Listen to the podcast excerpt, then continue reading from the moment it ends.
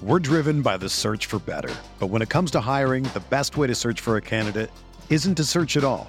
Don't search match with Indeed. Indeed is your matching and hiring platform with over 350 million global monthly visitors, according to Indeed data, and a matching engine that helps you find quality candidates fast. Ditch the busy work. Use Indeed for scheduling, screening, and messaging so you can connect with candidates faster. Leveraging over 140 million qualifications and preferences every day, Indeed's matching engine is constantly learning from your preferences, so the more you use Indeed, the better it gets. Join more than 3.5 million businesses worldwide that use Indeed to hire great talent fast. And listeners of this show will get a $75 sponsored job credit to get your jobs more visibility at Indeed.com slash BlueWire. Just go to Indeed.com slash BlueWire right now and support our show by saying that you heard about Indeed on this podcast. That's Indeed.com slash BlueWire. Terms and conditions apply. Need to hire? You need Indeed. Achieving a gorgeous grin from home isn't a total mystery with Byte Clear aligners. Just don't be surprised if all of your sleuthing friends start asking, What's your secret? Begin by ordering your at home impression kit today for only $14.95. Byte Clear aligners are doctor directed and delivered to your door. Treatment costs thousands less than braces. Plus, they offer flexible financing, accept eligible insurance, and you can pay with your HSA FSA. Get 80% off your impression kit when you use code WONDERY at Byte.com. That's B-Y-T-E dot com. Start your confidence journey today with Byte. What's up, good people? Oh my goodness, March Madness is upon us, and we are sitting straight on the court side with Christy and Gabe on the Her Hoop Stats Podcast Network. Gabe, Ibrahim, oh my goodness, we have seen some great hoops 24 7 all week long, and I am in a happy place. No, I am too. I, I needed I needed a day though, because like last night, and we're going to talk about this tech the Texas A&M and Arizona games. It took it took like I felt like you know when you when you have those games, it's like I felt like I played, and it was like you see Jordan Nixon after the game, like that in triumph, like crying because of how much he cares about our teammates. I was like, guys, like I, I need a day to like reassess my life and like you know, you know, I need something. I need like go and like remember that I'm not actually playing in these games. But yes, Yeah. it's been amazing. Oh, it's been tremendous. And I tell you what, you know, people talk about, you know, the the emotion of the game and you know the heartbreak of the the losing team and the seniors on that team and the sacrifices that everybody has made this year have been immense, right? But the tears stay the same. And when you are finished with your college career, you don't expect it to end. So it's like a really hard fall.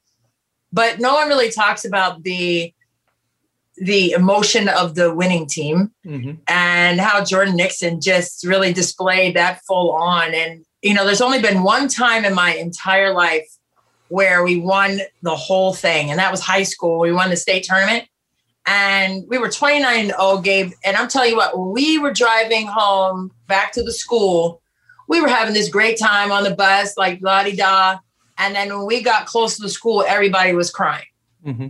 because we, we were like, this is it. Like that's that's that we don't have another game.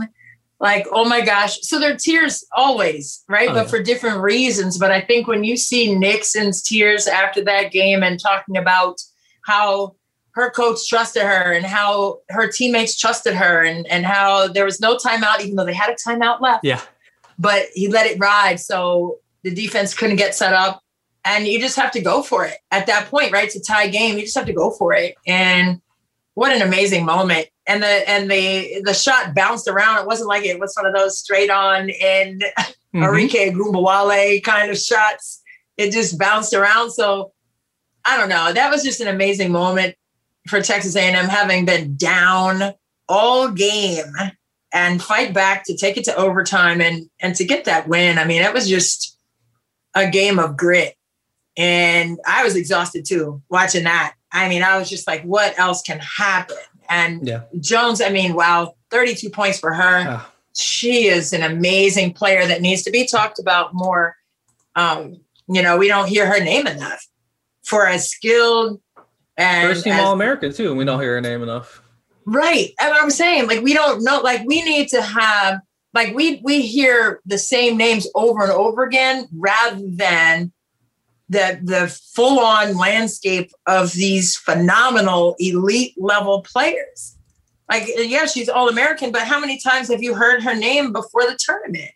Like, we need to blow all these players out into the wide open field of elite level players. And they need to be mentioned more often than they're not. And yeah, okay, you've earned All American honors, but let's talk about your story. Let's talk about it more than when you arrive at the national tournament.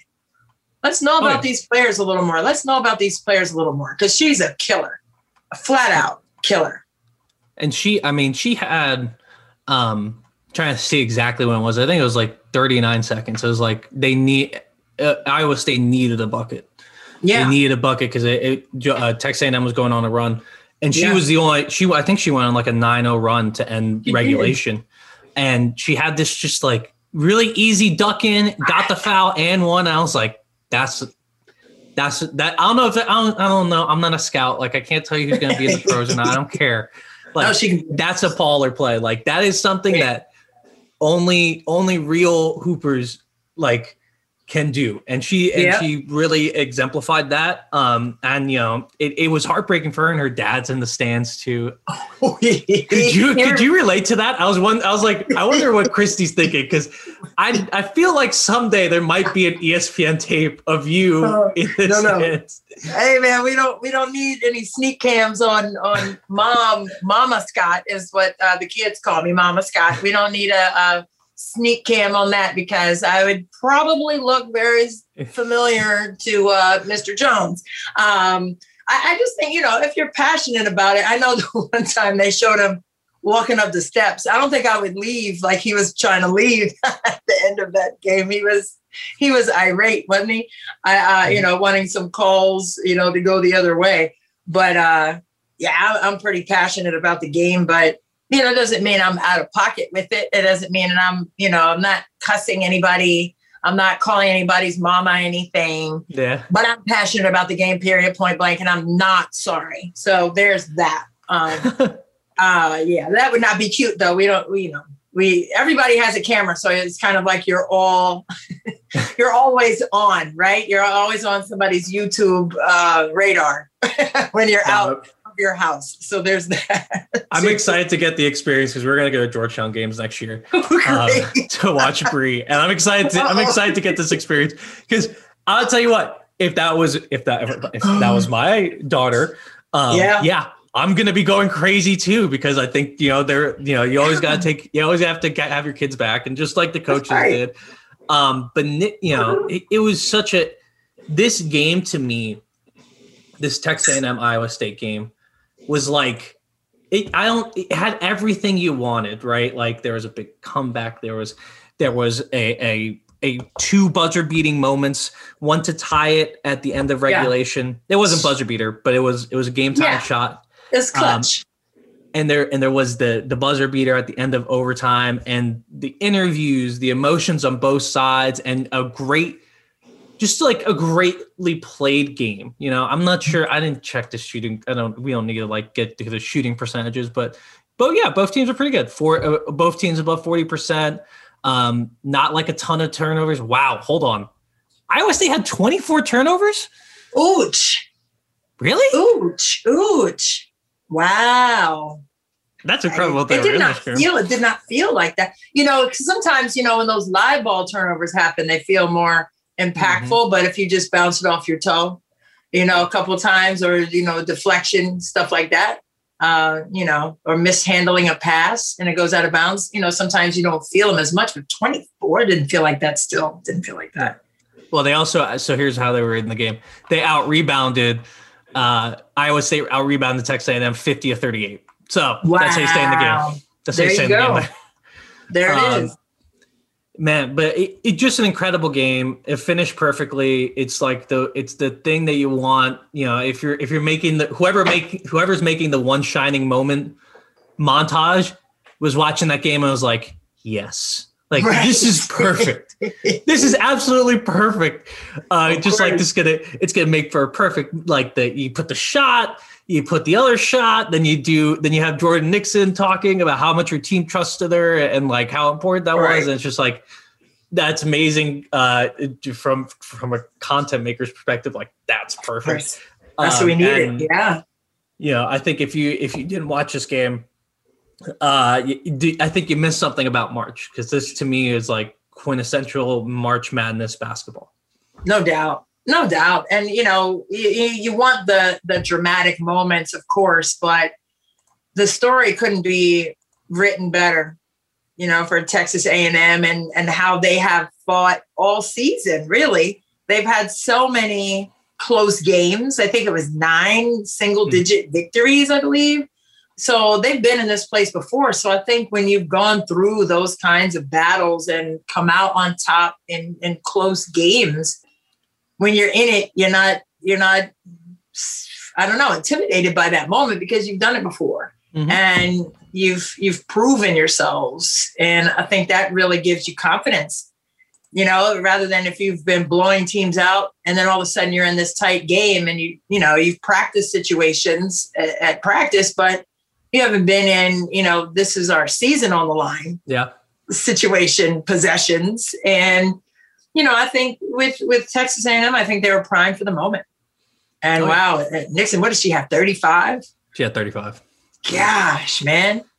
Mm. but i'm a fan. I, and and she has gone through so much you know personally too so it's just uh, kudos to her for for staying with it and uh, staying the course and trusting the process of it all. And that and that's what that game was all about too. Like that's when you see those when you see players doing those sorts of things it's like you you understand like how that all fits in with your life experiences because that game was all about sticking with it and, and staying Right. with the um staying with the plan and also i just want to say like iowa state's gonna be back here because Ashley Joens is a junior. They have mostly freshmen on this roster. Like, this is a team to watch out for. Um, yeah killers all over the place going forward. Um, All I did want to, I did want to flip it over to the other great, the other very close game we had.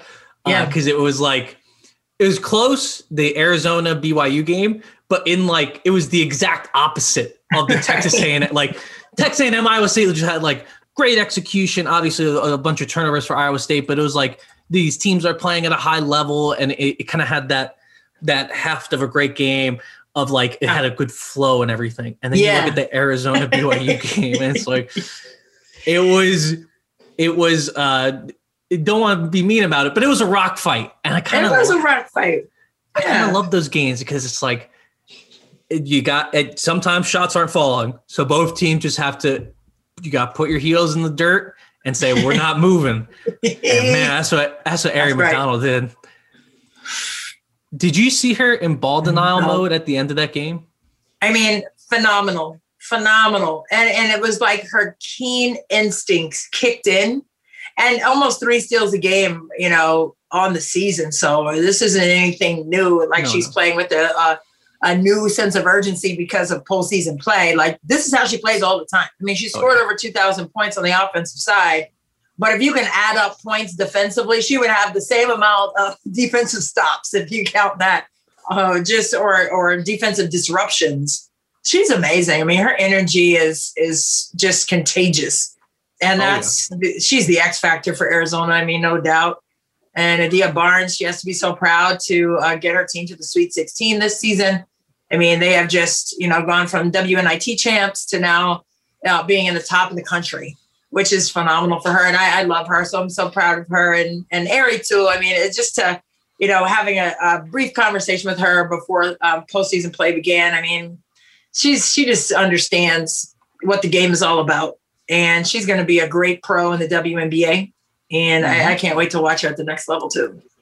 It, and it's like you know, I get there's gonna be some concerns about her size, but I don't Yeah. care, man. Like Nah, when you nah. can when you can just say and what and this is what she did at the end of that game. She said, "Y'all aren't getting past me. You guys are not getting past me. Whatever you want to do, you're gonna have to do it around me because Yeah. the person I'm covering is not getting the ball. And if they get the ball, I'm taking it from them. And Yeah. BYU was being stubborn. They tried to they tried to get the ball to the person they wanted, who was uh I forget her name. It's uh Gonzalez. I forget her first name. I'm sorry. Uh Shaylee, Shaylee Gonzalez. Um, there we go. Shaylee Gonzalez. And and they tried to get her the ball because she was their best scorer. Uh, and that did not go well because Right. McDonald was like, You're not getting past me.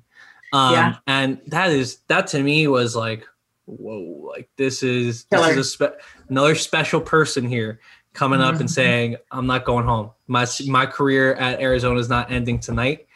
Right. And I I was really, really impressed by her. Do you know the last time Arizona made the Sweet 16? Oh man, was it when Adia Barnes was playing? It was See, when there you Adia. Barnes was their star player. hey, common denominator. uh, it's it's uh, it's it's really cool. It's just like a really cool Love that. um, full circle moment. And I think that's that's what we're looking for in women's basketball because we need more we need more women coming back and coaching in in our game. And I think Yes. Bar- Coach Barnes doing this, having success, and proving how good she is. Um, Yeah. It just it just makes that path a little bit easier for the people coming up after her. Um, Yeah. No doubt. But shouts to BYU though. They're they're they're a tough team. Yeah. They're really tough. Yeah, they got Rutgers and you know one possession game in the Mhm. first round, and so you know uh, Arella Guirantes is another player who's going to be a great pro. Had 30 in that game, but she just needed some help. They just got outscored by 10 in that fourth quarter against BYU. But I mean, I think it was 26-16 in the fourth in that Rutgers game, but 26 points in that that last quarter. They really turned on the the uh, the gas there and. Rutgers didn't have an answer, which you thought they would, especially with their defense, but they just didn't. Yeah, no, it, it, it was tough because I picked because I watch so much Big Ten basketball. uh, it's like I do a podcast with a Big Ten analyst, I mean, and and it's like I have to, you know, I watch so much of it, so I'm like, oh, all the Big Ten's teams are gonna win, and so I pick all the Big Ten teams except for Michigan because I don't Oh. know, and now my bracket's completely busted. ah, see, neither here nor there. Um, but I did want to talk about the Big Ten briefly because you got we got three teams here. As I mentioned, Michigan is in the Sweet 16, Iowa's in the Sweet 16, and Maryland is in the Sweet 16. Uh, the only one Indiana and Indiana. Oh, Indiana, Indiana. I'm sorry, 4 Uh-huh. teams. Come on now. Excuse me. Excuse Bring it me, all Indiana. home. Uh, I had, I had Indiana and Maryland. I do want. All right, let's talk about Maryland because we have Okay. been we have been leading this train all year long Yes. about how good this team is. I think after the first weekend, after the bubble tournament, I was like, Mhm. Maryland can win a championship. Right. Maryland has not had any trouble with Mm-mm. either Mount St. Mary's or Mhm. Alabama. They won by combined 98 points. I mean, hello. A hun- they've scored 198 points in two games, which is the most in the uh, history of, of the Maryland program, number one. And I believe in the NCAA tournament for Big Ten teams. Mhm. Anywho, listen to me. When people uh, chimed in about our prognostication Yeah. of Maryland being a front runner to win the championship. You know, I don't, I don't uh, entertain people with with uh, negative vibes coming my way. I just let it sit there. I, you know, I am not gonna, you know, if, if you walk into a room with two people arguing, you don't know which one is the idiot. So I just don't. Yeah. And so for me, I think that Maryland is is proving themselves, and without me saying anything, without you saying anything, they're proving that they are are worthy of being mentioned as a front runner to win the title this year. And with Angel Reese playing the way that she's playing, Gabe, Mhm, my mhm. gosh, and You know, yes, they hung up 98 on Mount St. Mary's. Yes, they hung up their seventh 100 plus point game on Alabama, the most points scored against Alabama all season, and they play in the SEC. With that, you have to understand that they have weapons on both sides of the floor. So it's not just, okay, their offense is crazy deep and their defense is insanely deep as well. So let's be clear that it's not just well they can they can make shots. They're shot makers. Right, but they're also stop getters on the other side of it. And I think Brenda Frese said in the post presser post game presser after the uh, Alabama game. She said, you know, our team had scored 46 points before our leading scorer of the game, and Angel Reese with 19, scored her first bucket. Mm-hmm. So that just that's a testament to the philosophy that Brenda Frese has set forth for this team and program. Regardless of the faces in the uniform, it is the mentality of the players wearing the uniform that has carried this team to 15 straight wins headed into the Sweet 16. It's really incredible how the defense, like you mentioned, they allowed nine points in the first quarter. Mm, mm, mm. That's crazy. Like I don't care who who you're playing. Yeah. Was it 30 to 9? It was 30 to 9 in the first Come quarter. Come on. Come on. And in 10 minutes, you scored 30 points. Come on, dude. Well, they just demoralized you. They're like, we're yeah. putting this away. This game's over. Like you yeah. can you can show up if you want to get some cardio in, like you can come and hang out, but we're gonna put this game away early. And I, I, I, you know, I look, we're big Maryland people. I didn't see that defensive performance coming. I think if you told me they scored 100 points, I'd be like, yeah, okay, that makes sense. But Bama only scored 64, and this is a good team. This They're very good. They're very good. The other thing that's really impressive is mm-hmm. so in, in the first game against Mount St. Mary's, Ashley Owusu scores 22 points. That happens pretty often. She's the yeah. team's leading scorer. She's the, she's their offensive leader. Yeah. In the second game against Alabama, she only scored 10 points. And that to me shows, and, the, and you could see this on the tape, like yep. Alabama was like, we have to stop Owusu. We have to stop Owusu. We have to figure out a way to get her out of her game. And it's like, and she just looked at it. She said, okay, that's cool. I'm gonna have eight assists. Uh, right. And then you, and then someone's gonna be open, and you got this team around me that can do whatever they want. If you want to get the ball out of my hands, go ahead. I got Diamond Miller. Like Diamond Miller can, right. can run this offense. Katie Benzan can run this offense. I this team to me is so complete, and I'm just there's I don't think there's a way to stop them. I just sincerely do not believe you could stop them. You could keep up with them, I think. Yeah. Maybe. But I'm not sure there's a team in their bracket, no shade to South Carolina. Right. I don't think there's a team in their bracket that can keep up with them scoring. Maybe when we get to Stanford, perhaps. Maybe if they play UConn national championship, perhaps. But I, I, just don't think in their bracket there's a team that can keep up with them scoring. Um, but now that I've said that, I do want to just like claw it back a little bit. They play Texas. Texas is a real good team. Um, beat UCLA. Uh, hey, Christy, when has uh, Maryland played Texas in the tournament before? I mean, back in 1989. you know, and it was in the state of Texas, although uh, this game will not take place in Austin this weekend for the Terps. Right. But, you know, we played them on their home court, child. you That's the story of, of my life, one of the uh, major defining moments for me when we beat them there and snapped their 34 game win streak at home and went on to the final four. We were the last team to punch it punch our ticket that night. Had a mm-hmm. nine o'clock game. Had to wait all day, pacing a, a, a, groove into the hotel floor waiting to play. And uh, yeah, so I don't know if they played them after that. I think they played them. Yes. They Maryland played in the uh, maybe 2015. Close, 2014. 14. 2014, second round. Yeah. And before that, it was 89. And yeah, so I remember that popping up um, when Maryland played them before. But man, Charli Collier is a problem. I mean, know, she's only a junior, but people are talking about how she's, you know, probably going to go to the league, and you know, questions out there about that surrounding her uh, for next year. But I mean, they're they're tough defensively, and we saw that against UCLA. And they just don't allow you to turn the corner, and you know that's what Ashley Owusu likes to do, right? Get to those mm-hmm. elbows and and turn the corner and get downhill. But Katie Benzan, I think, is going to be the X factor in that game. I think you know her ability to to knock in her threes, a 50 50 90 kid, and also Chloe Bibby in transition. You know, I think in, you know the transition game has to be on point for Maryland against this Texas team because yeah. they do have um, a lot of size inside. Um, they do have um, some quickness on the perimeter defensively. So I think the more opportunities they can get to open the floor up, rebound, and run, um, the better off they'll be. I feel um, with with what they have. And Angel Reese needs to be, yeah. you know, as dominant as she mm-hmm. was in this last game against Alabama. And we're not even talking about Faith Masonius getting a career high 16. Yeah. Against Alabama, who I mean, you know, let's talk about it. I mean, she's not even one of the six players we're talking about who average in double figure scoring, but she had a bomb game against Alabama. So I mean, she's a kid who plays through the mud and she wants to, you know, she gets those hustle plays and she's just tough. So I think it'll be um, a great matchup. And I think it'll be intriguing because of how Maryland plays on the offensive end. But you know, they need to get the stops necessary to play at the pace they want. And I think pace is going to be the key in that game.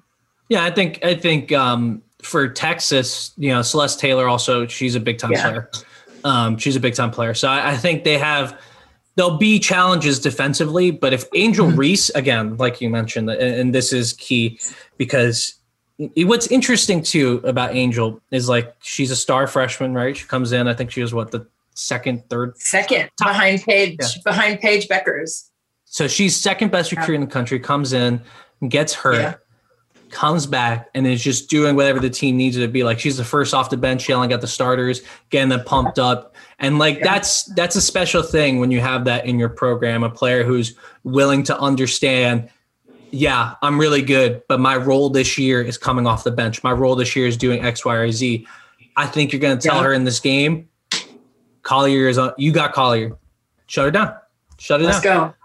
And I, yeah. I think between Mimi Collins, between Chloe Bibby, like you mentioned, between Reese, like they have enough to kind of you can shut. The, Collier is not one of those players that is like not someone you can you can completely turn off. She didn't have a mm-hmm. great game, so I think if they have a good plan yeah. against her, uh, and go inside a little bit more, maybe on offense to get her in foul trouble, then I think Maryland's going to have an, e- an easier time with Collier. But the rest of Texas's team is really good. Um, and I'm, I'm wondering if they can produce enough offense to play with Maryland.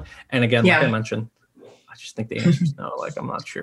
I'm not, I don't think it's going to happen. It's going to be tough. I mean, I think they need to get the stops. I think, you know, you can't get in uh, an up and down game with Maryland right? No. I think no. percentages tell you that they shoot the ball too well for that. And if anything, you got to take the air out of the ball when you have the ball and really take that shot clock down under 10 and and take shots then and really try to fight for those offensive boards and kick it back out and take the yeah. next 20 seconds down to under 10 before you get into your sets and I mean, you have to be really deliberate and and you have to be conscious, obviously, of the clock, and you don't want to be taking desperation heaves with two seconds on the shot mm-hmm. clock. But at the same time, you definitely want to be patient if you're Texas uh, with how you're running your offense. But I also think that Maryland, they're going to be trying to trap you. They're going to be trying to, you know, have Diamond Miller waving those long arms in your direction and getting deflections, and Maryland wants to push it. So you better take care of the ball if you're Texas. But at the same time, for Maryland, they have to take care of the ball in the quarter court.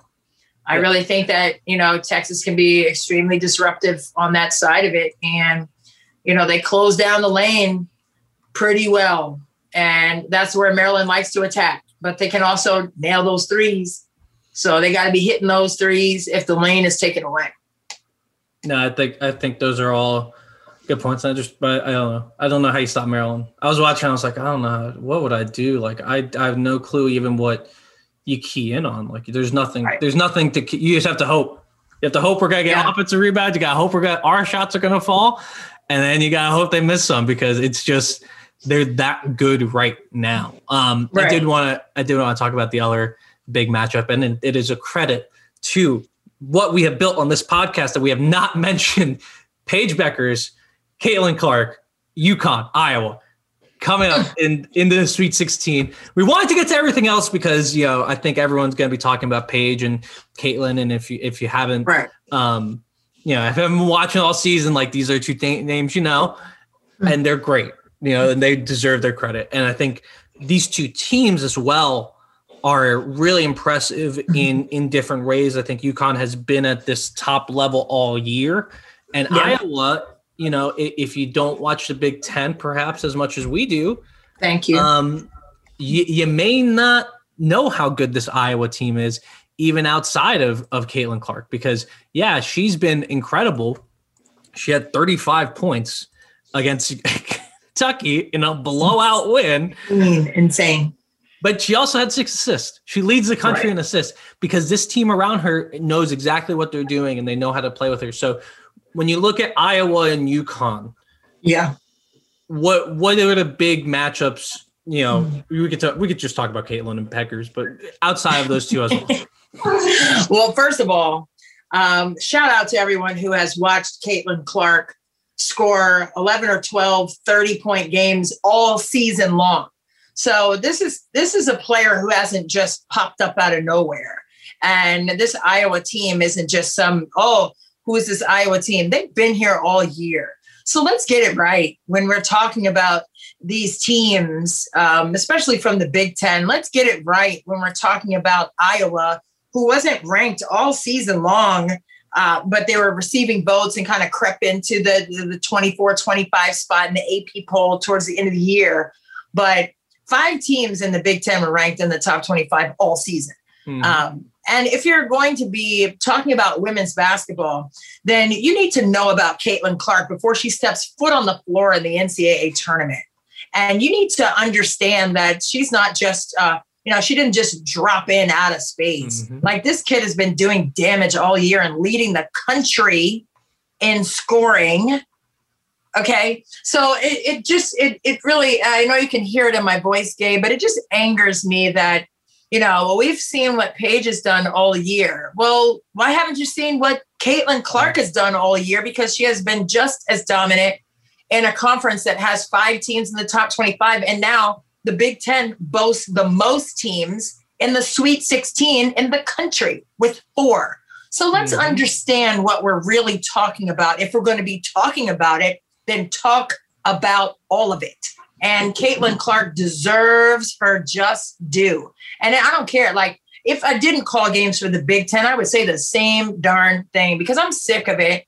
There are players in this country who deserve the respect because of the work that they have put in over the course of this season. And Caitlin Clark, for her to be leading the country in scoring and then to come in and, and just dominate and drop 35 on Kentucky to take the team to the Sweet 16 yet again I mean, and give her give her her roses and stop trying to take things away and and just focus on one thing. Like, don't yeah. do that. Like, we don't do that in any other sport. I mean, we do that in women's basketball, and there are so many elite level players that need to be discussed. And when we're talking about freshmen, I mean, I don't know of another freshman in the last several years who has come in and, and done what Caitlin Clark has done. I mean, this is a kid who, you know, is ready for the pros. Uh, Kevin Durant said, he said, oh. league her, didn't he? Yes, All right. He did. So you don't have these random people. It's not, you know, some basement typewriter talking about put her in the league. No, this is someone who's been in the league and won championships. And Kevin Durant saying this kid is legit. So if he can say it, why can't anybody else say it? And it's not like she just popped up out of a pop up book all of a sudden and surprised people with her presence on the floor. So get it together. If you're going to talk about the game, talk about everybody in the game who's playing at an elite level, not just one or two players. Talk about everybody who's getting it done. And Caitlin Clark is doing that. She she's getting her exposure now. yes, Christy, I agree. I have to um, do some snaps in a circle on that because it just it, that infuriates me. No, it's true. And, and and the thing is, like, there just hasn't been enough exposure for Caitlin Clark because it, it's like if this is if this freshman was doing this in the men's side, we'd all be hearing about it all the time. It'd be on ESPN all the time, and they'd be they'd be picking up her games on ESPN. Whereas it didn't really happen for Iowa. That uh, that being all said, I don't think Caitlin Clark gives a damn about what you say about her. She, she is out. She's out here to snatch souls. That's what she's been doing. Like this is this is you know, and this is what we're talking. I think we talked about this in March. And I mean, yeah. uh, in our first, our first, our first March Madness episode uh, at the yeah. beginning of the month, like March is where legends are made. Mm-hmm. Caitlin Clark yeah, has been has had a has had a legendary regular season, but guess what? If she loses in the first round, she loses in the second round. Maybe people don't give her as much credit as she is due. She didn't do that. In the first two rounds of this tournament, she scored, I think, 78 points. Right. She has been on fire. She's been hitting yeah. shots that, you know, I asked people on Twitter, do you have a WNBA comparison for Caitlin Clark? And I tried to be, I tried to like dip my toe in the water because I didn't want to be too like hyperbolic. So I was like, oh, she's like, you know, a tall Kristi Toliver, who's one of the best scorers in league history and one of my favorite. Okay. All oh, right. Oh, she she's a she's like a she plays a little bit more on ball, but is like uh, Allie Quigley, who's the best shooter in WNBA history. Okay. All right. Come on, Gabe. Everyone told me that was not enough. They had we had to go to Diana Taurasi. So yeah. we're immediately skipping to the top because of that. That's how her style of play is. I yep. agree with it. And that's how good she's been. So if we're already yeah. comparing this young lady to Diana Taurasi, like, yeah. yeah, I think you, you you should know about her um, beforehand. But hey, now you know about her regardless. Um, in this matchup, though, what I'm really interested in is kind of I think UConn. If I'm UConn, right, like I'm mm-hmm. probably putting Evina Westbrook on on Caitlin Clark and saying like, just just don't let her get any air. Don't let her breathe. Don't yeah. let her. You have to be in her shirt all game long. If that's possible, you should go do it. And you know you have five fouls. You should use. You should make use of as many of those as you possibly can Most before you get. As you know, it's like that's my that'd be my thinking coming into this game. Um, but I don't, I don't, I don't know because it's like, I is there is there a thought that you should just say, hey, like she's gonna kill us, but we can outscore. her I, you know, I mean, with Iowa, they're they're scoring the second most points in the country behind Maryland. Mm-hmm. And you know, it's not just you're not talking about the second most points in the Big Ten. We're talking about in the entire country. So this is a team uh, that's high volume in terms of what they can do offensively. And yes, Caitlin Clark hit six threes in the first half alone uh, in their last game against Kentucky. But, mm. you know, there are other weapons that Iowa has in the pocket. And, you know, you have to go down inside and, and look at the 68% shooter in Monika Czinano and what mm-hmm. she's able to do in the post. So, okay, if you're going to blanket Caitlin Clark, then there's McKenna Warnock, who is the leading rebounder on the team. We don't talk about her enough. Um, you know, she had 10 boards in the last game or something crazy. I, you know, they just have they have players who get the job done and they have good balance. And yes, Caitlin Clark is a, a phenom, but there are players around her who play their roles at a high level. They share the ball, they space the floor, they play smart on defense and I think this was one thing, Gabe, that I thought was really interesting.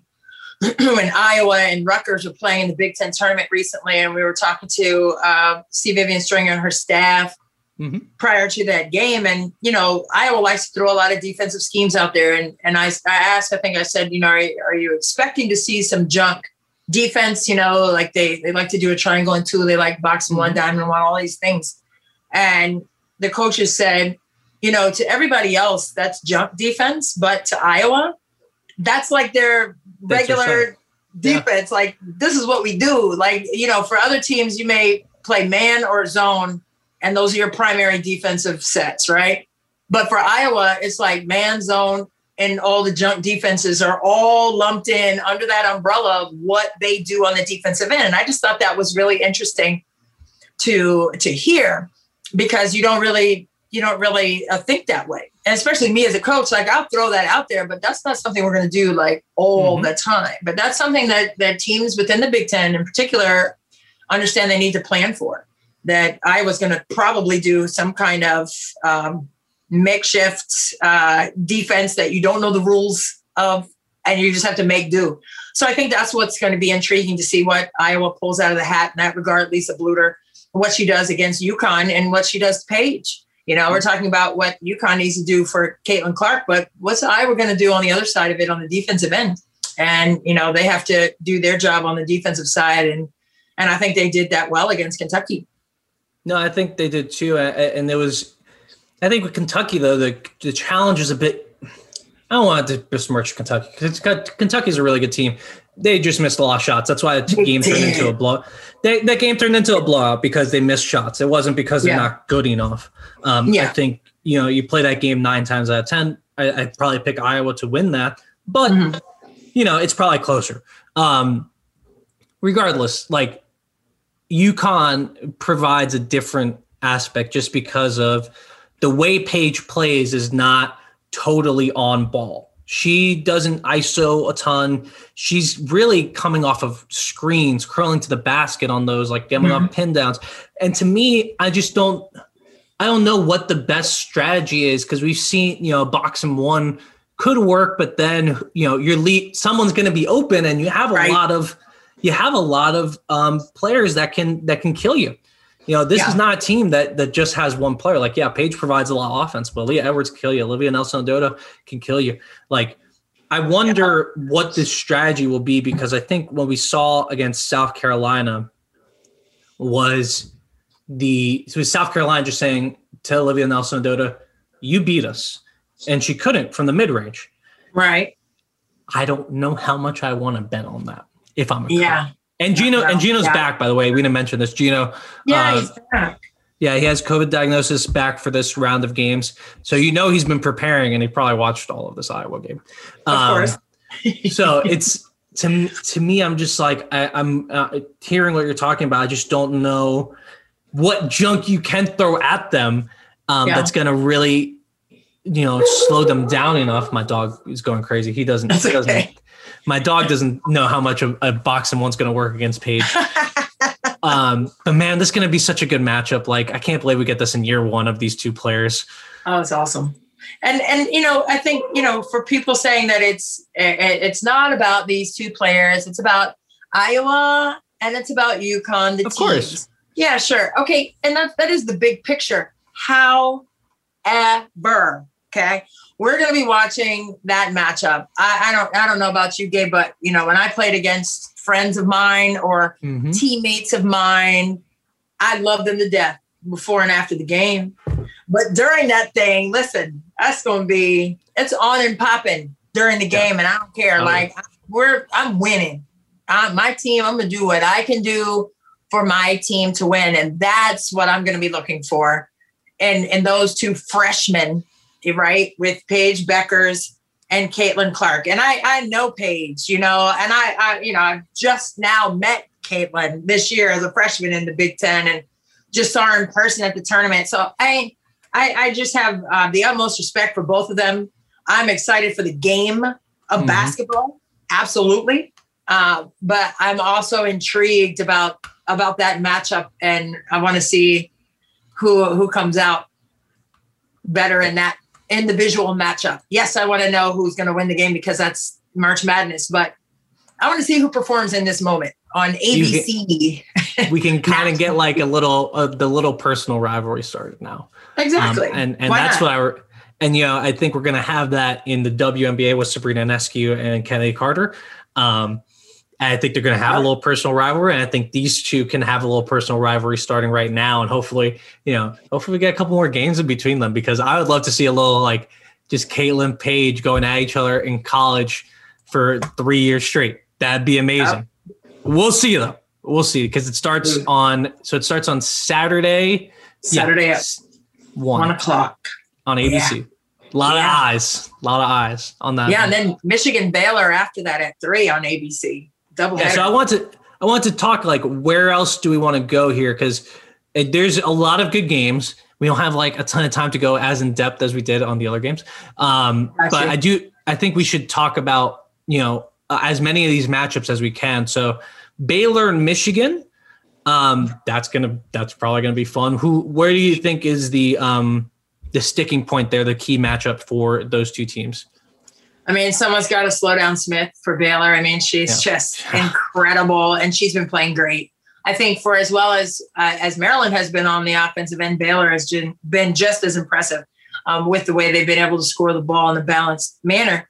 But I also think you know you have to contend with Naz Hillmon, and I, I just think that you know they're going to have to really devise an offense. I mean, I'm sorry, a defense where she has her touches limited. I mean, she's done a great job. Naz Hillmon has of getting to the line and making her free throws. So she's going to have to do that. I think it's going to be a physical game down in the paint against Baylor. But I also think, you know, with the way Leigha Brown has been playing for Michigan, yeah. that has been the difference maker so far in the tournament. Um, she has come up huge. And then Hailey Brown, the last game, you know, against Tennessee, I thought was magnificent in that first half, um, getting her threes to fall and stretching the floor and they're going to need to knock in those shots. So it's harder to double down and and crowd Naz Hillmon in the paint. So yep. that's what that needs to look like. Yeah, I mean, I, I'm I'm a little worried for Michigan. Although, I mean, I, I haven't, you know, to me, I've picked Michigan to lose in the first round. So I've been wrong on Michigan this entire time. Uh, so maybe don't listen to me, but I'm a little worried for Michigan because of Baylor, I mean, eh, they are um, doing what Maryland is doing on the other side of the bracket. Uh, they are roasting teams. They have 191 points and have held, you know, two right. good, two pretty good teams to very low scoring efforts. So it's like, oh, this is another team that's kind of hot at the right time, playing as well as they can. Um, and Michigan is, I think Michigan is also reaching their peak, um, especially Leigha Brown, like you mentioned. Um, yeah. But I just don't, I don't know how well Naz Hillmon is going to be able to play against those bigs for Baylor. Like they have, yeah. they have the size to really one up, one on one against her, and that opens up so much more of your defense against Michigan. For sure for sure. Um, do you want to make a pick or no? Oh man. I mean, I'm gonna I'm gonna ride with Michigan just because. I mean, I'm All telling right. you, if they if they can get that balance and if they can slow down Baylor defensively, which I think is going to be another major key for them, I, I think it's going to be close. It's not going to be like any kind of a blowout, but I think we may get kind of a, a Texas A&M kind of mm-hmm. game where it's back and forth, um, and they may come back from a deficit or something, force an overtime and get some clutch performance to to close a victory. But I think it it's definitely possible with the confidence that Michigan is playing with right now. But I love Baylor and I love Kim yeah. Mulkey. And I mean, they have some bouncy perimeter players that could pose some some really tough matchups on the defensive end. So I'm anxious to see what that looks like defensively for Michigan. But I mean, I wouldn't be I wouldn't be opposed to seeing uh, Baylor come out on top, but I think Michigan may have the the fortitude right now to to pull off a clutch situation and some March Madness magic. Uh, I'm I'm going with Baylor. Uh, and, and for the record, uh, I'm going with Baylor. I'm going. I don't want. I'm not making a pick on the UConn game. I'm not going to make you pick. What? I, where, that's not a game okay. where you pick. That's not a game no. where you pick. You just no. sit down, watch it. Yeah, we picked the game. That's like that's like Jill Scott and Erykah Badu on the on the Verzuz battle. Like we just we just enjoy the moment of that, right? Yeah. So we're gonna enjoy the moment of that game period. That's that.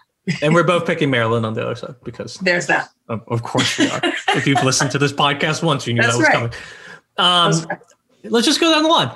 Indiana, NC State, interesting because I think Indiana has the bigs to stand up to Cunane. I think NC State looked a little shaky in that USF game. USF's a really good team. USS mm-hmm. a really good team. I don't mean to say that they're not, um, but it, NC State struggled a bit.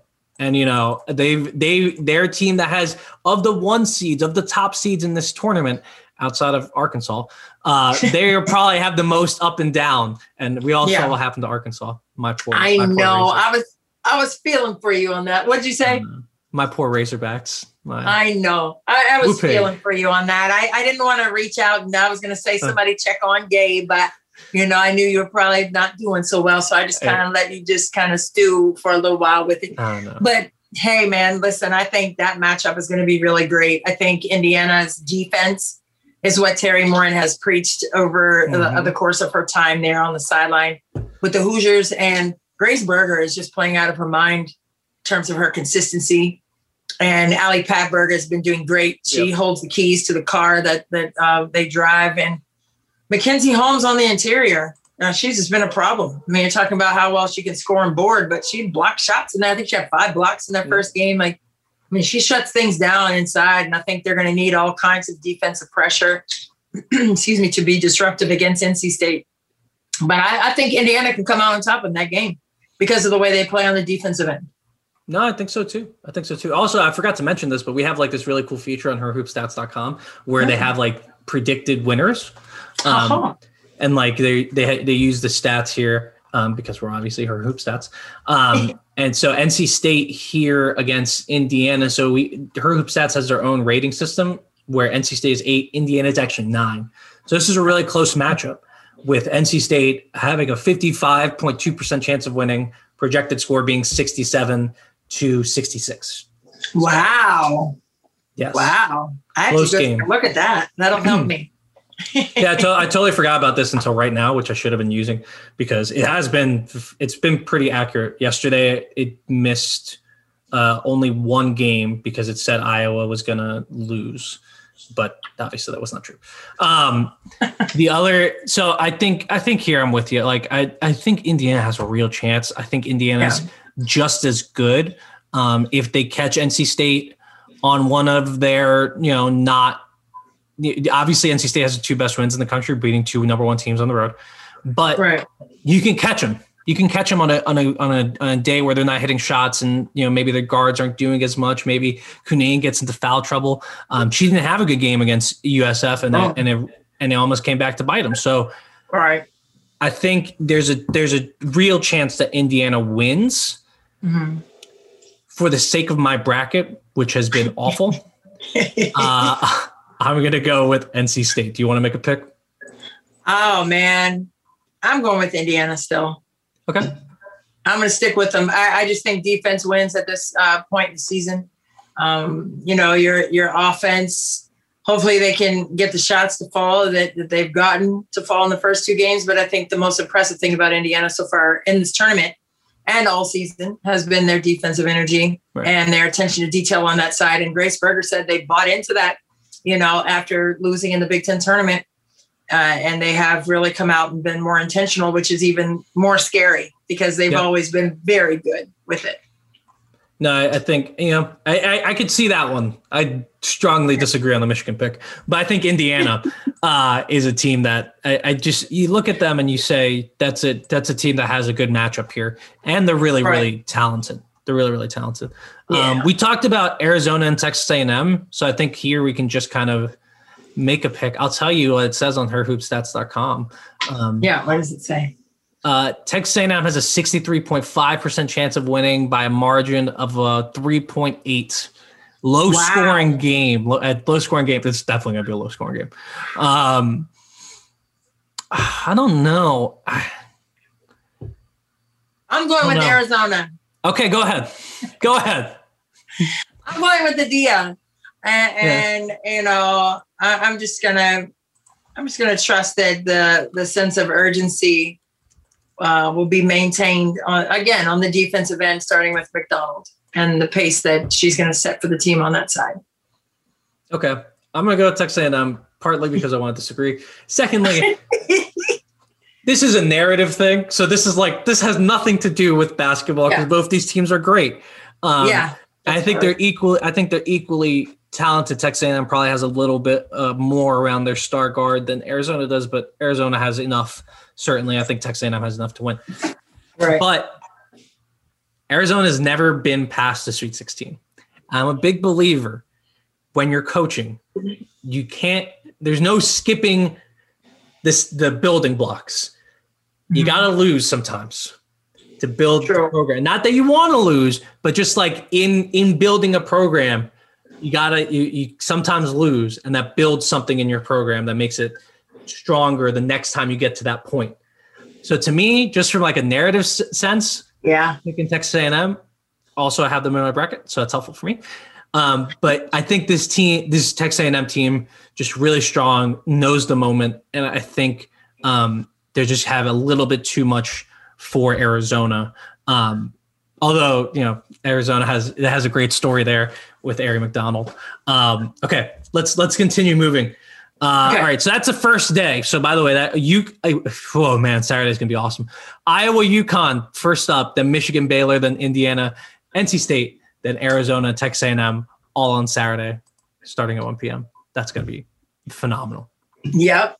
Uh, I can't wait for that. I mean, I all the games. I mean, at, at this point, it's just like, I mean, hooray for the game! Like at this point, like we, we just want to see great basketball. I want to see the dramatics. I want to see clutch moments. I want to see heroics. I, I want to see it all. I want to see great coaching. Like I'm, I'm cheering for it all.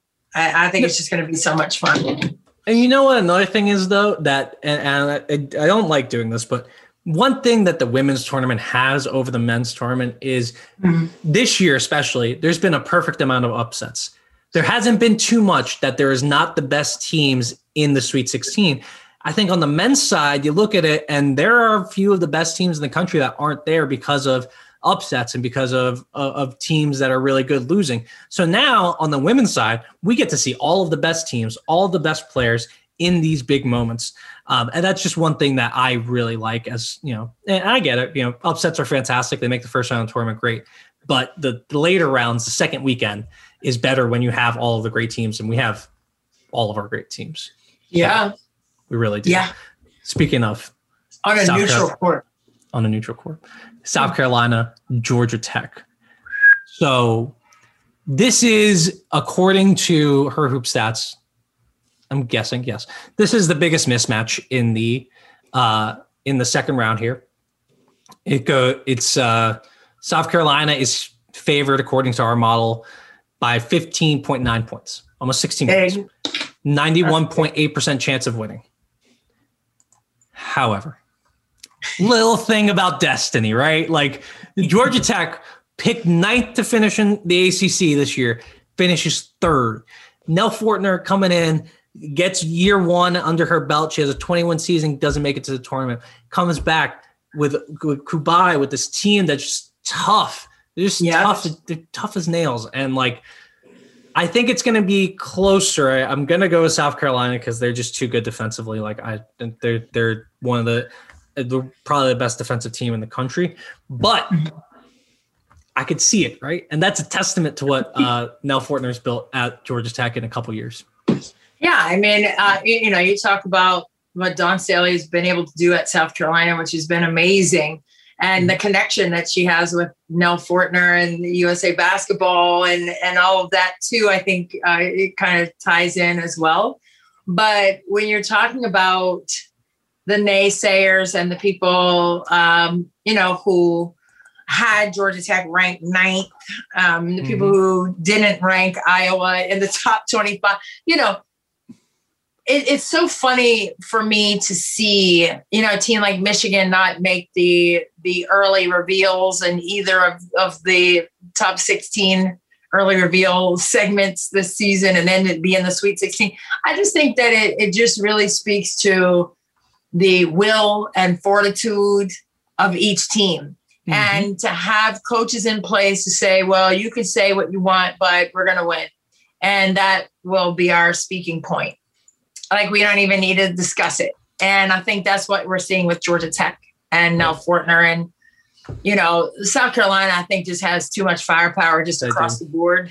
And, you know, they just have, um, you know, bouncy guards. They have length inside. And uh, Aliyah Boston is, is phenomenal in the paint. And I love her game. Only a sophomore, too, which, you know, mm-hmm. sometimes I just have to pinch myself and remind myself that she's only in her second year in college. But I just think that that's going to be um, a really fun game to watch because I know that Nell Fortner is going to, you know, really try her best. And um, uh, Nell on Wheels is so she said that podcast. I don't know if she still has it, but you know, her wheels are going to be spinning um, and trying to uh, come up with a defensive philosophy for that game and something for her um, players to hold on to in that way.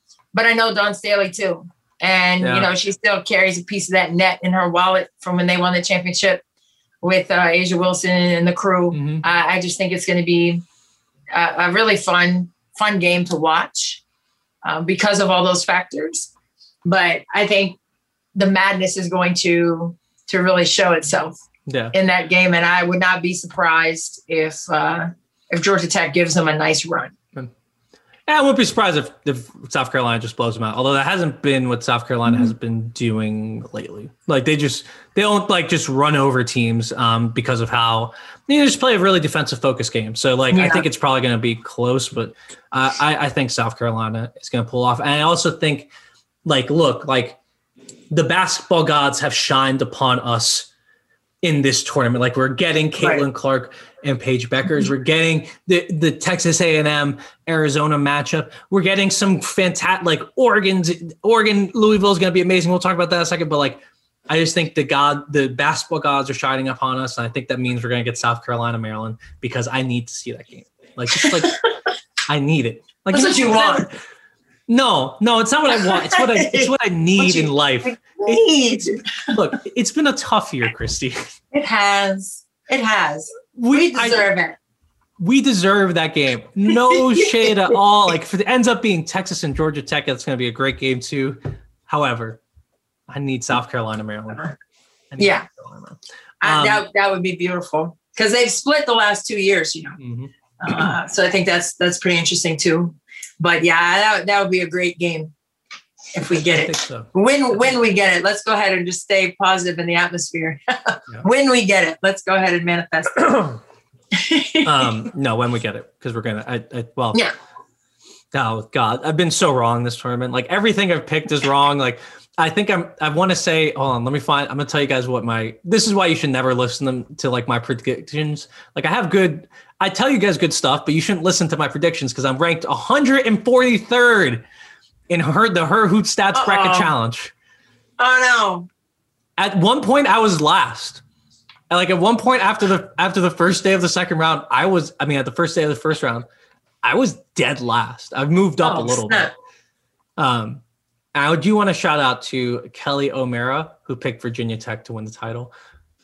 I love you. Like that. I'm sure you're a Virginia Tech fan, and I, that's wow. that takes that takes guts. I do that every year when Miami's in the tournament. I pick Miami to win because that's just how you got you got to roll in life. You got to stick. You to stick to the ones that you love. Uh, let's yeah, go down escalated, the line. Yeah, that escalated quickly on on Kenny Brooks. Man, I love him, but that was a yeah. tough one for them. Yeah. Well, they're playing. They're playing a really good team. They made it second round though. I mean, I think that's that's something you gotta you gotta take um, as a building yeah. block. Like I was saying at Arizona, like these are building blocks. These make your these make your program better in time when you can make these little accomplishments.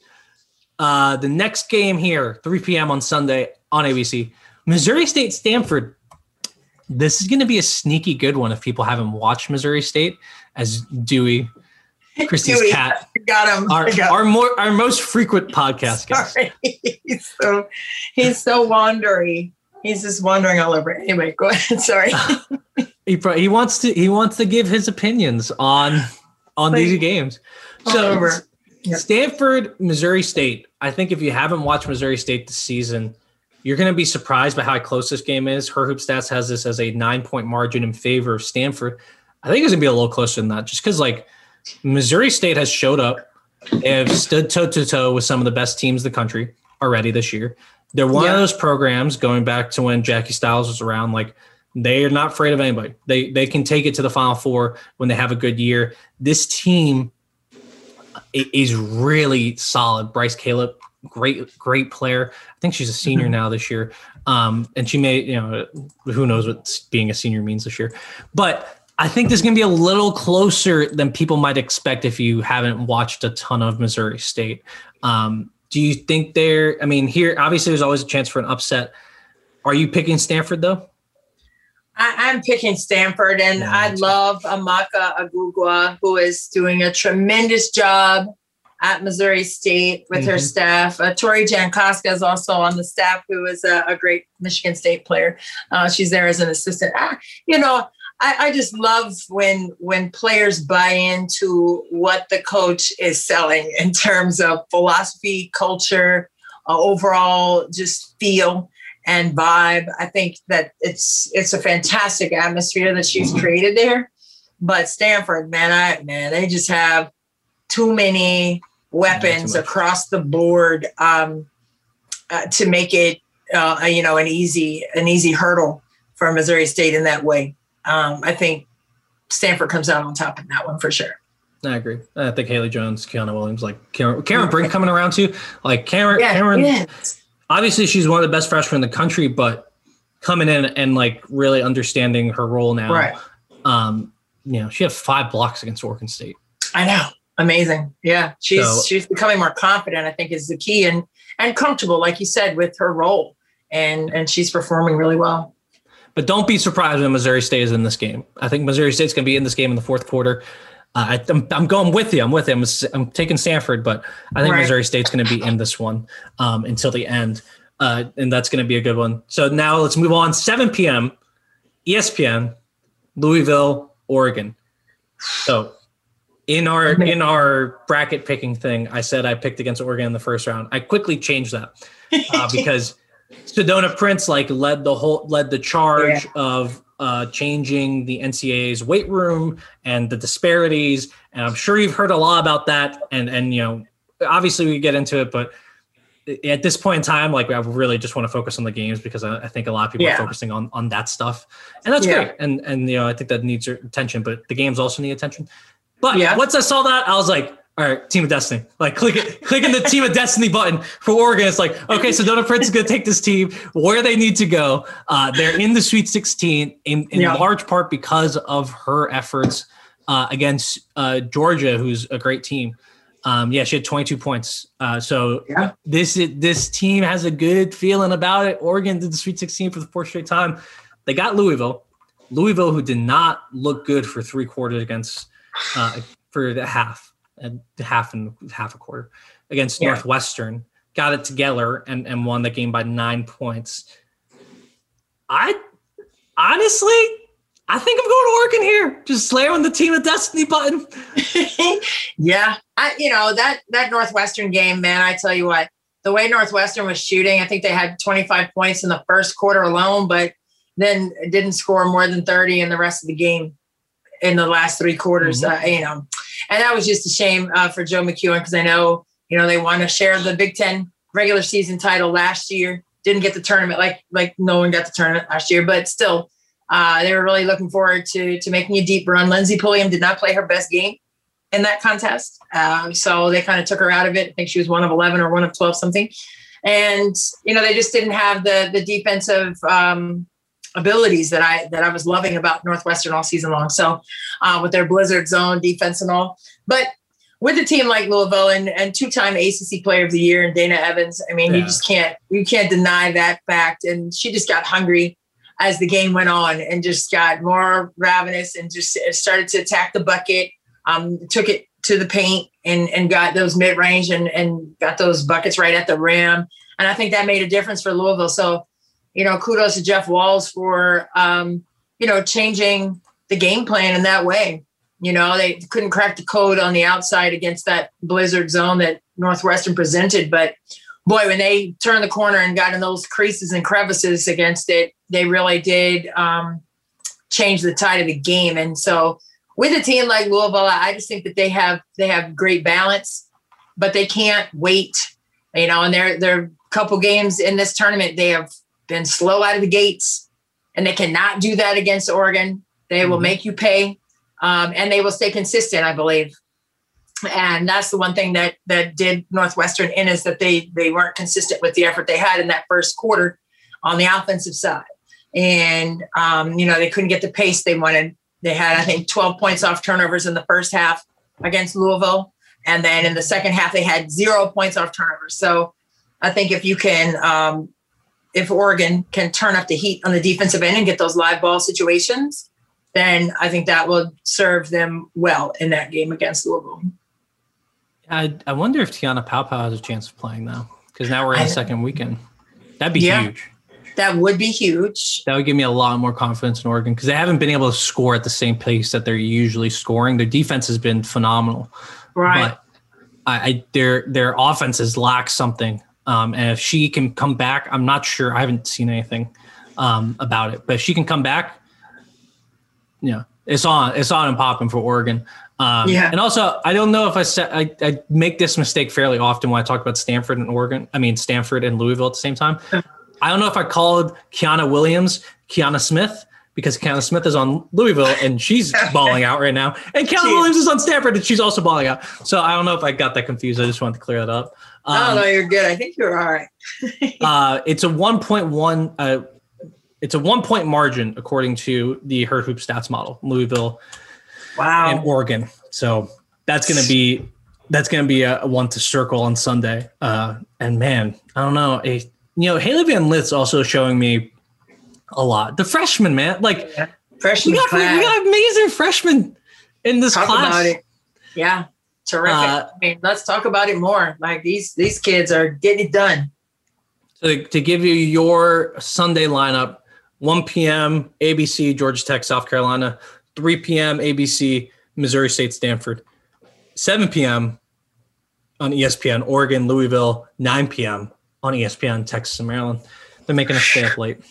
Man, I'm gonna have a, a groove in my couch because I'm gonna be sitting there watching all that, Oh, right? yeah. Spot you got spot weld yourself in, no movement. Corner, man. The seatbelt. Yeah. I need a seatbelt and everything. This is when you got to teach your dog how to get stuff from the fridge. Uh, Get a drone. Get a drone. oh, that's not a bad idea. See? The future is going to be amazing for us people who have to watch sports all day long. Um, so get ready, folks. Like, watch a movie tonight. The NBA, like, don't worry about it. Like, it's trade deadline. Like, nothing's happening. Like, Yeah, just- just- you can fine. you, you can take you can take a night off from the NBA to watch a movie, hang out with the people in your lives who don't watch basketball, Right. Right. and then get ready because on the weekend Right. there ain't no movement. It's on and cracking. Oh my God, it's on and cracking this weekend. Uh, I love it. I'm it. so excited. I'm so excited because this is uh it's gonna be crazy. It's gonna be it's gonna be an insane weekend. And then we also have the men's tournament over the weekend. So this is gonna be like an eight screen day. yeah. Um, uh, iPad, phone, TVs, all of it. Picture in picture. I don't I, I don't even know who's what time like I haven't looked the men's schedule. I hope I hope there's some times where I can watch some some of them. But I told you I had I had carpal tunnel in my in my thumb because I was changing Yeah, all the channels all week long. I was so happy about that though. I'm not mad. And no shade on carpal tunnel uh, sufferers, but yeah, I'm I'm uh my thumb hurts, man. I've, I've been uh I found this guy on TikTok because I'm very young. You can ask Brie if she's on TikTok because I'm also on TikTok. I'm, I'm on TikTok. I'm, I'm very young and hip. Um, I found this guy who teach. This is what I do on TikTok. There's this guy who teaches you how to do like wrist exercises to have. Oh, I suggest that it. for everyone. Yeah, a little stretches, a little stretches because you're gonna need it. You're gonna need it. You're gonna be clicking with the TV on one hand, laptop on the other, phone on something else. Make sure your internet connection's working because like this weekend's gonna be wild. Um, I love it. I'm so glad we get Yeah. all this basketball, Christy. Yoga for the wrist. It, That's it what I'll is be- actually it is yoga for the wrist. He's uh love it. he calls himself the posture savior because he looks like Jesus. But yes, Oh wow. These are th- old people can learn stuff on TikTok, and that's all. That's all I got, Christy. There's hope for me then. There's hope. All right. I sip my last little bit of, of cranberry juice and no, I have coffee today. Yes. A lot of hoops this week, so coffee for me today. But hey, it's been a blast talking about all the March Madness. Courtside with Gabe Ibrahim. I am Christy Winters-Scott. You can find me on Twitter at, at Christy W. Scott 51 on Twitter and Instagram. And Gabe, where can they find you? You can find me at Gabe underscore Ibrahim. I have a, uh story about um, Alysha Clark that I'm really, really proud of. I talked to like, I talked to Tina Thompson. I talked to Brian Agler. I talked to Jenny Boucek. I talked to a bunch of people about Alysha Clark, the newest member of the Washington Mystics. Um, and she's a very special person. And I got to write a story that I'm very proud of. So if y'all want to check that out for me, it's pinned on my Twitter profile at Gabe underscore Ibrahim. It's also on Queen's queenballerclub.com. I Um, love it. Oh my gosh, and- that's a that's an automatic retweet from me. So look for a retweet on mine, sending that out because The, Alysha uh, Clark is the best. She she's she's an amazing she's like truly a, a really special person who taught me a lot about like life not just basketball. So that's really cool. Um that being said follow at her hoop stats as well because i'll be having i'll be writing like a less serious article about march madness and everything that has been amazing. Uh you can follow also follow the her hoop stats newsletter her hoop herhoopstats.substack.com that's all of the plugs i have christy Oh, that's that's good enough for me. Listen, we are all set up for this weekend. We are all set up for the great Mm. read on Alysha Clark, the newest member of the Washington Mystics by you, Gabe. I can't wait to read it. I'm going to go do that right now. I'm going to hop off here. But it has been a blast as always, my friend. And we will catch up with you after the Sweet 16 transpires this weekend. I can't wait Yep. to talk about what happens next.